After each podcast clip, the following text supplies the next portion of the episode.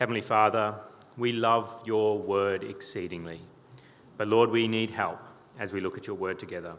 So we ask that you would send the Holy Spirit to help our souls so that we would keep your commands and live according to your word. And we pray this in Christ's name. Amen. Well, today we conclude our series in the book of John, um, and it's been quite a, a, journey for us over the years. Uh, but we're concluding, our, of course, our series that we've had even just in the last three weeks of looking at this high priestly prayer of the Lord Jesus Christ. Uh, this is a phenomenal part of Scripture uh, where we hear the Lord Jesus uh, pray on the night he was betrayed, uh, and he prays for himself. We looked at that initially from verses uh, 1 through to verse 5. Then we looked at his prayer for his disciples, particularly the apostles, but we looked at how uh, many of the prayers that he prays there, the things that he prays for, can be applied to us today, and that he continues to live to intercede for us. And today we look at from verse 20 uh, through to the end of the prayer and he prays for all believers, not specifically for the apostles uh, as he was before, but here he prays for those who will believe. And we see that in verse 20. He says, My prayer is not for them alone, I pray also for those who will believe in me through their message. He knew that many would come to faith in Jesus Christ uh, through the message of the apostles, as the apostles preached, that many would believe. Now, what is it that the Lord Jesus prays for? Believers. For all believers who will believe the message of the Lord Jesus Christ that comes through the apostles, what does he pray for? Well, we read in verse 21 that it is unity that he prays for. But we'll pick it up in verse 20. Verse 20 he says, My prayer is not for them alone. I pray also for those who will believe in me through their message, that all of them may be one, Father, just as you are in me and I am in you. May they also believe in us, so that the world may believe that you have sent me. He prays that they would have unity, that the Christians would be unified, that they would be one even as God is one. There shouldn't be divisions amongst them. And he's even given them his glory so that they would be one as he is one with God. And we read that in verse 22. Verse 22 I have given them the glory that you gave me, that they may be one as we are one. He's given them his glory. And he continues in verse 23, speaking of the love that he shows to them I in them and you in me, may they be brought to complete unity to let the world know that you sent me and have loved them even as you have loved me. We see in those verses again and again this idea of unity, of oneness. And he's given his glory, he's given his love so that these people would be united. And that's what we should see as an answer to Christ's prayer. As we're looking at Christ's prayer here today, we understand that there shouldn't be divisions in his churches. There shouldn't be divisions in the church. What does division look like? Well, it's those sins that we're so conscious of and uh, reminded of in the New Testament, but also in the Old Testament of quarreling and fighting and slandering and gossiping about one another. That's what we shouldn't see. But what should we see? What's the opposite of division? What's the opposite of quarreling and fighting and slandering and gossip? Well, it's love. We should see love as God has loved us. So we should love one another. And we see that in verse 23, the idea of love there. I in them and you in me. May they be brought to complete unity to let the world know that you sent me and have loved them, even as you have loved me. Love should be in the church, not fighting and quarreling and slandering one another. Instead, we should be seeing the fruit of the Spirit. What is the fruit of the Spirit? Of it's love and joy and peace and patience and kindness, goodness, faithfulness, gentleness, self control. That's what we should be seeing in the church. That's what the Lord Jesus is praying for. He doesn't want to see the quarreling and fighting that so often goes on in this world. Now, why does Jesus pray for unity? Why does he want believers to be united rather than divided? Well, he gives it to us twice in the text.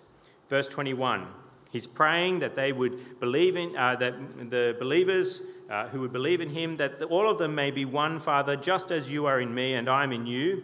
Now, why?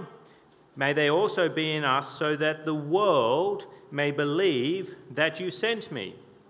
Why does Jesus pray for unity? So that the world would believe in Jesus and believe that Jesus was sent by God the Father, that they would believe in God and believe in the one that He has sent. And we see this given to us in verse 23 as well. I in them and you in me, may they be brought to complete unity. Why? To let the world know that you sent me and have loved them even as you have loved me. The reason Christians should be united is so that the world understands that God exists and that God has sent his Son. What's the connection between unity in the church and the world knowing about God? Well, division gives people re- a reason to deny Christianity as God's work. They can deny that God loves them. That's what's uh, being said there in verse 23 that they would know you sent me and have loved them as you have loved me. If we are divided, what does that say about God? It says that He's not at work here. We know God is love. If we're going to see God at work, then there should be love amongst His people. If there is no love there, then we can say God is not loving them that He's not at work amongst them. And even within God Himself, we can deny the Trinity if we do not see love amongst God's people, because we're meant to be one as He is one. And yet there's meant to be within the Trinity, Father, Son, and Holy Spirit, a mutual love and affection for one another. If His people are divided, we can have reason then to say, well, if they're meant to love as He is love in Himself, then maybe there isn't a Trinity. Maybe there isn't Father, Son, and Holy Spirit. And so the world can deny the truths that are proclaimed in Scripture about God Himself and His love for the Son. And so there's great danger to come if God's people, those who believe in the message of the apostles, the gospel, are not united. And so the Lord Jesus prays for this, so that people would know that He is sent of God and that He loves, that God loves His people. And it's seen by their love for one another. There's examples in Scripture, of course, of people not loving one another. And one of the greatest examples of this in the early church is, of course, the church in Corinth, the Corinthian church. It's infamous for its divisions. And I thought it'd be helpful for us to look at it today together as a warning of what not to do and also a warning of what we should do. Look with me at 1 Corinthians chapter 1 verse 10. 1 Corinthians chapter 1 verse 10. It's found on page 1128 if you have a church Bible. So the, uh, the, Apostle Paul has visited Corinth and planted a church there, and then he is writing to the church in Corinth, who he dearly loves, and he's concerned about them. Why is he concerned about them?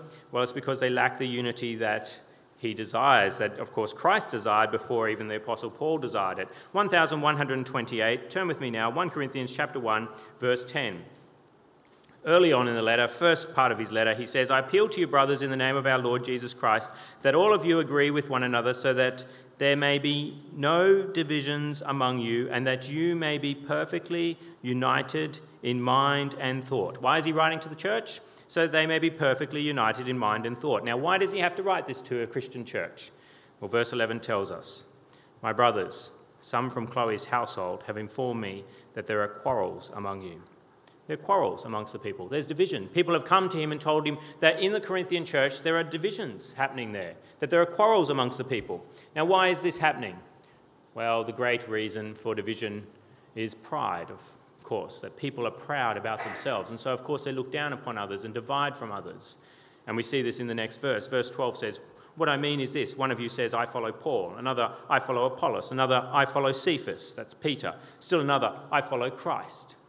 You see this division over theological matters. The church is divided over which apostle they follow. And some of them say, well, I reject all the apostles and I follow Jesus Christ. There's this theological division that's happening within the church. But if you read on in the letter, you see it's not just about theology that they're divided, they're divided about a whole lot of different matters. And you look at how you know, Paul addresses them with different chapters about them. They're proud about their sexual sin. He says, You are proud. You live in a way that even pagans look down on, but you are proud of the sexual sin that is happening in your community. There, there's divisions over food. There's divisions over worship and spiritual gifts, of how you do worship. There were divisions happening, and it's all a manifestation of pride. The human heart, love for pride. And so Paul is addressing this as he writes this letter. He knows that there's a division in this church, and it should not be, that there should be one of mind. And so he writes to them and he gives them lots of counsel. But one of the great illustrations that he gives them is one that we'll look at a little bit more carefully now, and that is the illustration of the human body.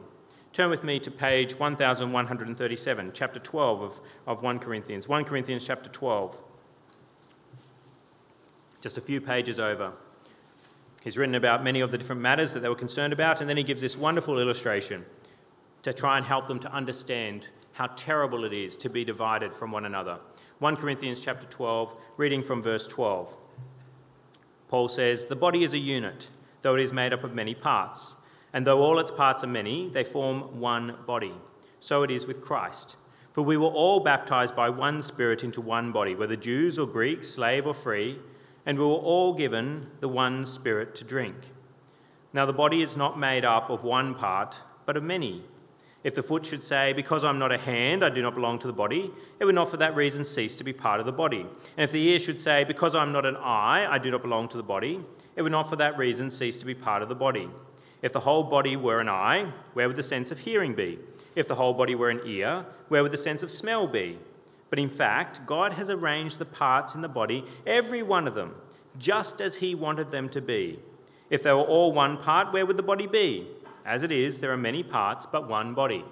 This first part is very helpful in illustrating to us that we're not all the same, that there is diversity, that we're unified, but there's diversity amongst us. And we see this in Christ's body, which shows the goodness and wisdom of God. We're not all the same here, and we shouldn't want to all be the same. I shouldn't want you all to be Joel Radfords, and you shouldn't all want to be Joel Radfords. We're all very different. But that doesn't mean we reject one another either, either because we are different. And the perfect example of this, of unity yet diversity, is of course in God Himself. He is one, yes. Deuteronomy tells us this Hear, O Israel, the Lord our God, the Lord is one in Deuteronomy chapter 6. But we also know that God is diverse in his persons. There's Father, Son, and Holy Spirit. They're all one, yet they are different in their personhood. And so we can't say that the Father and the Son and the Spirit are precisely the same in their personhood. Yet they are all God. It's a mystery, but it is true. The Bible proclaims its truth. And so we need to understand yes, we are all very different. But that doesn't give us an excuse to divide from one another, as it would be so stupid of a, a, a eye to say, I'm not a hand, so therefore I do not belong to the body. It is foolishness to do that. And yet we're meant to be united even as we recognize the diversity amongst us. And that's what he goes on to say in, from verse 21 and following. The eye cannot say to the hand, I don't need you and the head cannot say to the feet, I don't need you. On the contrary, those parts of the body that seem to be weaker are indispensable, and the parts that we think are less honourable, we treat with special honour. And the parts that are unpresentable are treated with special modesty, while our presentable parts need no special treatment. But God has combined the members of the body and has given greater honour to the parts that lacked it, so that there should be no division in the body but that its parts should have equal concern for each other. If one part suffers, every part suffers with it. If one part is honoured, every part rejoices with it. Now you are the body of Christ, and each one of you is a part of it. Here we see this strong teaching coming through from the Apostle Paul with an excellent illustration for us, something that we can grasp so easily that it would be absolute foolishness for us to reject other parts of the body because they're not like us. No, we're meant to come together and be unified, even as Christ prayed for such unity. And how does such unity come about? What's the opposite of rejection?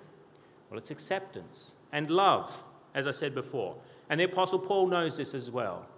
Because what does he do in the very next chapter? After chapter 12 of giving this illustration of the body, what does he do? He defines love for us with one of the most beautiful passages of Scripture. John, uh, 1 Corinthians chapter 13. 1 Corinthians chapter 13, verse 4. Look with me now. Love is patient. Love is kind. It does not envy. It does not boast. It is not proud. It is not rude. It is not self seeking. It is not easily angered. It keeps no record of wrongs.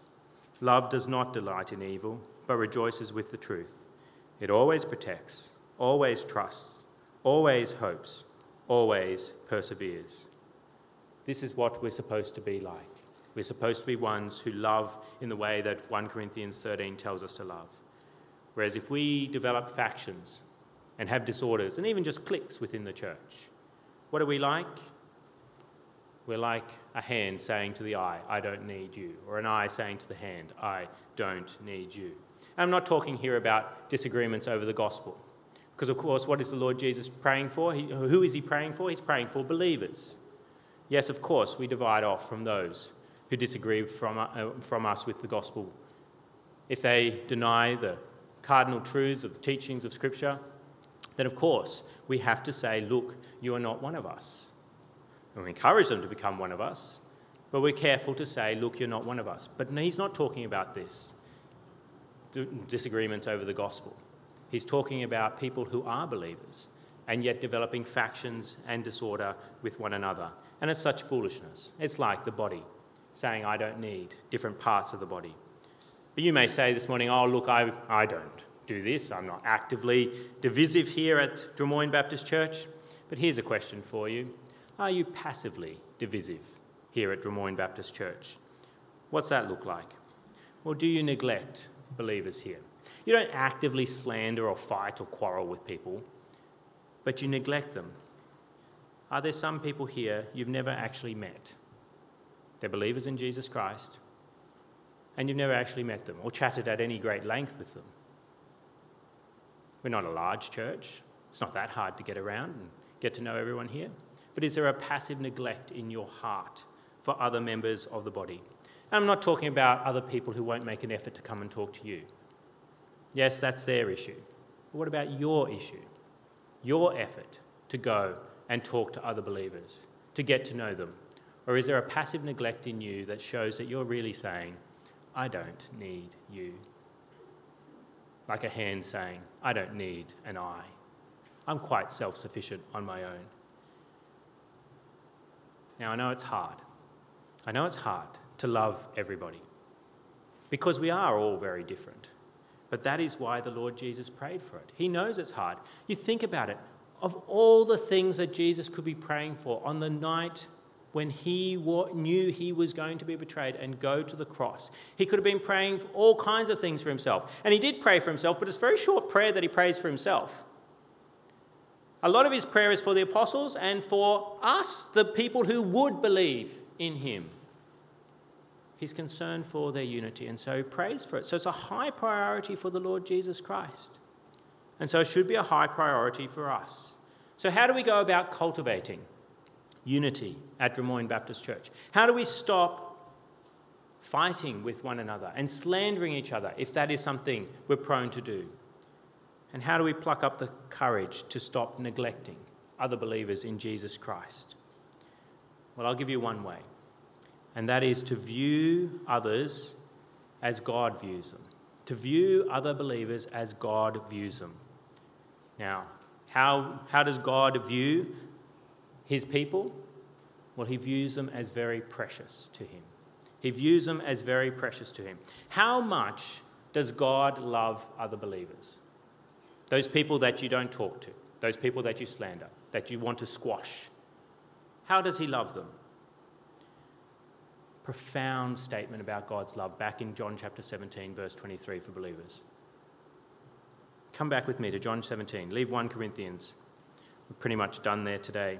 1 Corinthians chapter 17. Let's get back to our text and ask the question how much does God love other believers? Verse 23 I and them and you and me. May they be brought to complete unity to let the world know that you sent me and have loved them even as you have loved me. Even as you have loved me.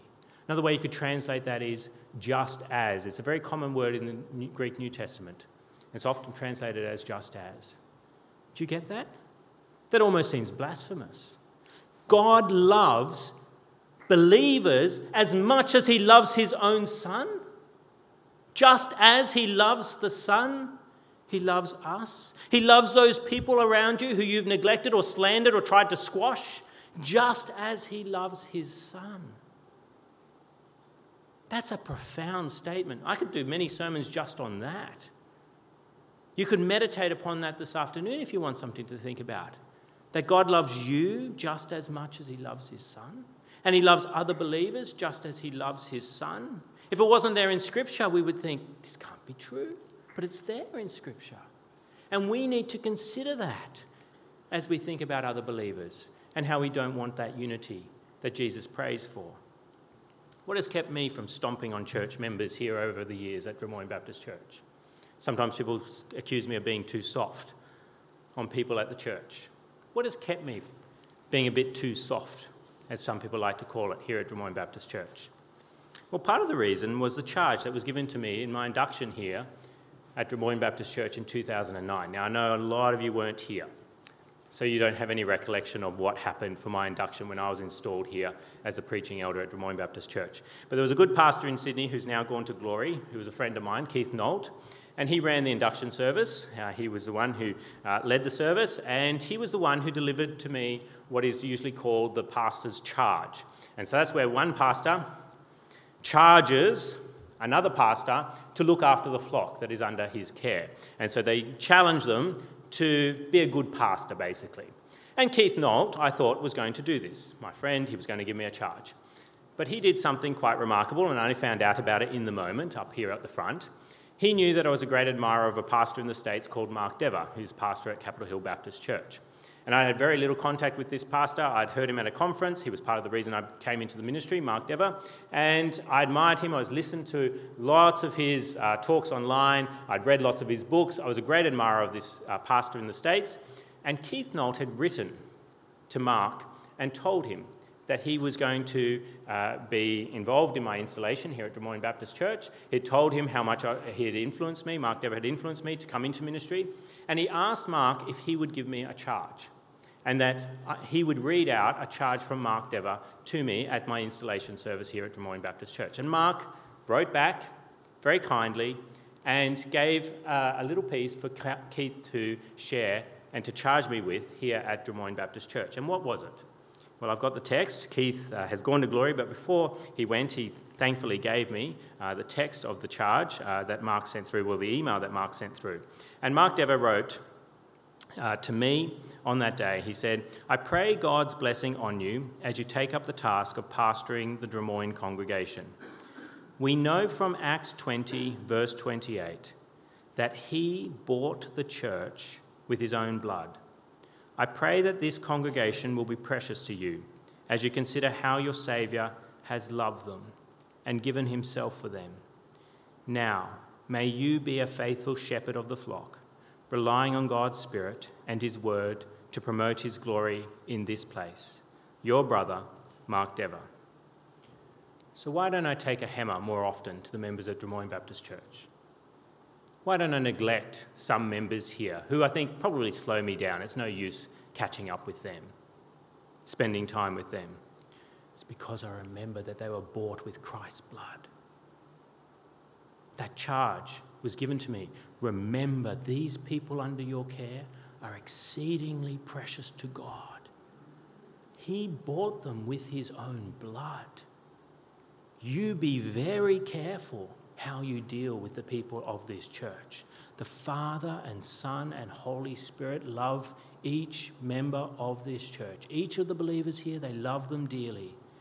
And so, who am I to harm or neglect a child of God in this place? Do you want to know something of God's reaction? When you go up and slaps someone else at this church, when you slap one of his people, when you want to fight with someone here? Do you want to know what something of God's reaction would be if He loves the people that belong to Him? Think about what would happen if you're out in public and a married couple's there and the wife treads on your toe and you slap her in the face. Now, what would the husband do? What would the husband do? Yes, she trod on your toe, but do you have any right to slap her in the face back? What would the husband do? Now consider that before you go up to rebuke or to take a hammer to another child of God in this place. Think that they belong to God and that He loves them dearly. And will He take it kindly if you slap that person? Yes, they may have trodden on your toe. Yes, they may have. But do you have the right to rebuke them? Maybe you do. But I'd watch your steps pretty carefully before you start fighting with someone at this church. So we need to cultivate unity in this church. How? Well, one big reason is by the love of God, remembering the love of God, remembering how precious each and every member, every member of the church is. Even if they may simply be a hair or a toenail in their eyes, they're still very precious to God. Now, why are we focusing on unity again this morning? Why is it so important? Well, I told you at the beginning unity reveals God to the world. That's what we saw in verse 23. I and them, and you and me, may they be brought to complete unity, to let the world know that you sent me and have loved them, even as you have loved me. Disunity, here at Drummoyne Baptist Church or at any church, it damages our witness and it dishonors God, the God of unity. It damages our witness and dishonors our God. Do we want others to have the joy that we have of eternal life? Do we want others to believe in Christ Jesus as we believe in Christ Jesus? Well, start loving your brothers and sisters and increasing in your love for your brothers and sisters. And if it shows the world that we are one with God by the love that we have for one another, it can be a wake up call for us too. It can be a wake up call for us too. How? Well, if we see in ourselves that there's a lack of love for others at the church, it can be a wake up call for us as to whether we are actually saved. It's interesting in 2 Corinthians, the Apostle Paul actually tells the believers there, verse, uh, chapter 13, verse 5, examine yourselves to see whether you are in the faith. Test yourselves. Do you not realize that Christ Jesus is in you, unless, of course, you fail the test? He actually encourages them to examine themselves to see if they're in the faith. Why? Well, part of the reason has to be all the divisions that are happening within that church. He had to write two letters to them, encouraging them to love one another. And so he warns them if you can't get this right, maybe you're not in the faith. Examine yourselves to see if you are in the faith. If you are always judging your brothers and sisters and being critical, and your behaviour is one of hostility to members at Drummoyne Baptist Church, it should scare you. Do you see the opposite of love? towards God's people. You are impatient, you're unkind, you're envious, you're boastful, you're proud, you're rude, you're self seeking, you're easily angered, and you love to keep records of wrongs.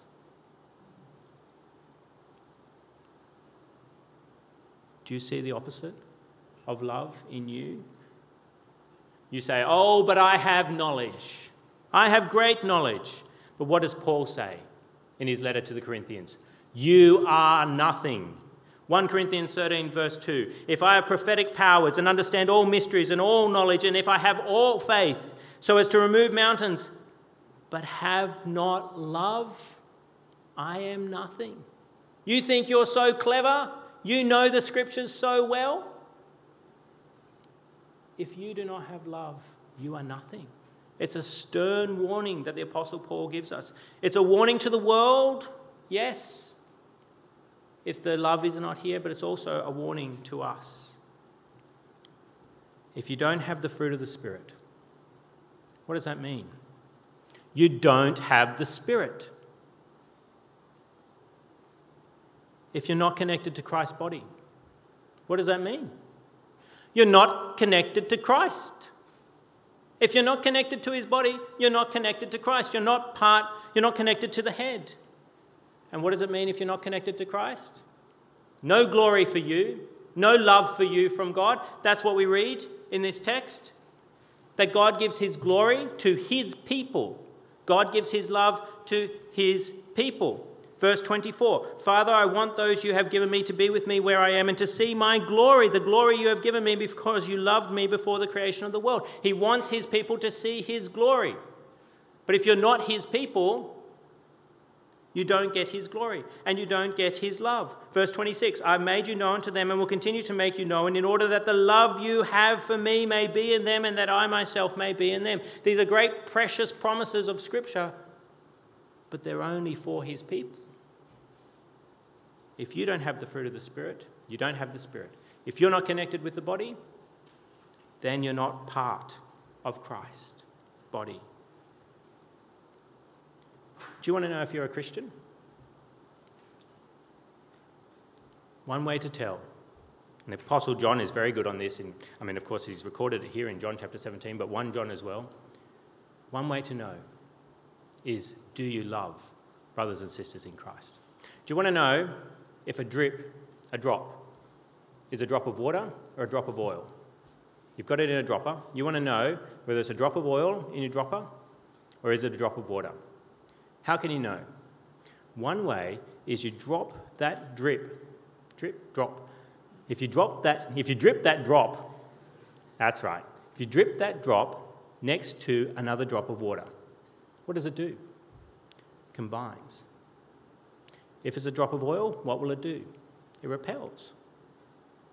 Do you want to know if you're a Christian? Go up to another Christian and see what happens. Do you feel love for that person? Or do you repel from that person? It's a strong warning. If you repel from a believer, then are you a believer? Now, this morning, if you see that there's active hostility in your heart towards other believers, or simply passive neglect for other believers, what should you do? Confess your sin. Confess your sin, your lack of love, and trust in Christ's blood. Be united to Christ by faith. We're not united to Christ by working harder at loving other believers, at loving God's people. That's not how you get united to Christ. It's by faith, by trusting that He died for all your sin, including the lack of love that you've shown your fellow man and the lack of love you've shown His church. And don't be too proud this morning to admit that you may, you may never have ever been converted. All this time you've been thinking you're converted, but now that you look at your life and you look at other Christians and the response that you make towards those other Christians, you come to this funny feeling that maybe I'm not converted at all. Don't be too proud to then humble yourself and say to God, I'm not sure I ever believed before, but I believe now. I trust you now and help me to love other believers. Children, now do this, even while you're young. See the hostility that you show to others and see that as a sign of unbelief. And come before God and confess your sin now. Ask for His help to forgive your sins, to cleanse you from all unrighteousness. And then what should you do? Pray. Pray for the Spirit to give you love, that you'd love the hands and that the hands would love you even if you feel like a toenail. It's a priority for our prayers to pray for unity. Why? Because Jesus saw it as a priority just before he leaves the world, just before he goes to the cross. He's in great spiritual agony. He's concerned to pray for unity. So we should be concerned to pray for unity too. And then let's work at a greater level of love and unity at this church. How? By thinking of other believers as precious thinking of other believers the way God thinks of them as precious, so precious, he would buy them by his own blood. And if we do see the fruit of the Spirit at work in our life, what should we do? We should thank Christ for his prayer and the Spirit's strength to love others. Because if it was up to us, it'd only be hatred and contempt that we would show to others in this church. That's the real reason I'm still the preaching elder here at Drummoyne Baptist Church. Yes, that charge was used by God to be, set me on a trajectory, I think, here at the church, to consider every member here to be exceedingly precious. But what's the real reason? Christ prayed for me many years ago, and he still prays for me that I would love the people here, that I'd be united with them. And when you see a unity in your heart towards the people here, thank Christ for his prayer. And then what should we do? We should delight in the witness to our doubts that Christ is from God and He's at work in our hearts. It's a witness to the world that Christ is from God. But let's face it, we as Christians, we struggle with unbelief, we struggle with doubts. But when we see love between Christians and when we see love in our heart for other Christians, it pushes back against the doubt it pushes back against the unbelief because we know how hard our hearts are. And it has to be a work of God if I love the people here. Because there's so many reasons for me to divide from them. It has to be that God has sent his Son, and his Son is at work in my heart by the Holy Spirit. And then, what should you do? I've said we should confess our sins. If we see a lack of love, that we should pray for the Spirit to give us love for others and that they would love us, that we should work at greater love and unity. We should thank God for the love and unity that we do see. Say that we should delight, number five, in the witness to our doubts. And then finally, number six, we should look forward to God using our love to draw people from the world to Himself. So remember, that's what Jesus was saying. Why do I pray for this? It's so that the world would know. The world is a horribly dysfunctional, divisive place. You look at it even now in our age, and there are community groups that band together to be hostile to another part of the population. And then, within, even in that community group, there's infighting, there's factions, there's cancelling of one another as not progressive enough. That's what the culture, that's what the world does. And so many of them are crying out, I want to see love in this world. And when they see a church loving one another, it's an attraction to them. They say there's something going on in that place. Maybe there is a God, and maybe He did send His Son, and maybe He is at work in that place. And so when we see love in the church here, we should be looking forward to people of the world coming in and joining with us, coming out of the world and coming into the kingdom of God. We should have that expectation as we see the love of the people here. Let's come to God in prayer. Let's speak with Him. Heavenly Father, we praise you, and we praise you as a God who is three in one. Oh Lord, what a mystery for us to consider. That you are one, and yet you are three. And so, Lord, we pray that you would help us to delve into this mystery and then also consider the prayers of the Lord Jesus Christ so many years ago for our unity today. Oh Lord, we confess that often we do not show the love to one another that we should. We do not exercise the fruit of the Spirit as we should. But Lord, we ask that you would help us to see each other as you see us, as so precious in your eyes, so precious that you would send your only Son, and so precious to the Lord Jesus that he would give his blood for us. And so, Lord, we pray that as we cultivate such a love in our hearts, that we would love one another deeply from the heart, that we would not slander and quarrel and fight with one another, we would not neglect one another, but that we would delight in each other. And Lord, we pray that as this happens, that many in the world would notice our unity and be converted by the love of Christ shown in this place. And we pray these things in his name. Amen.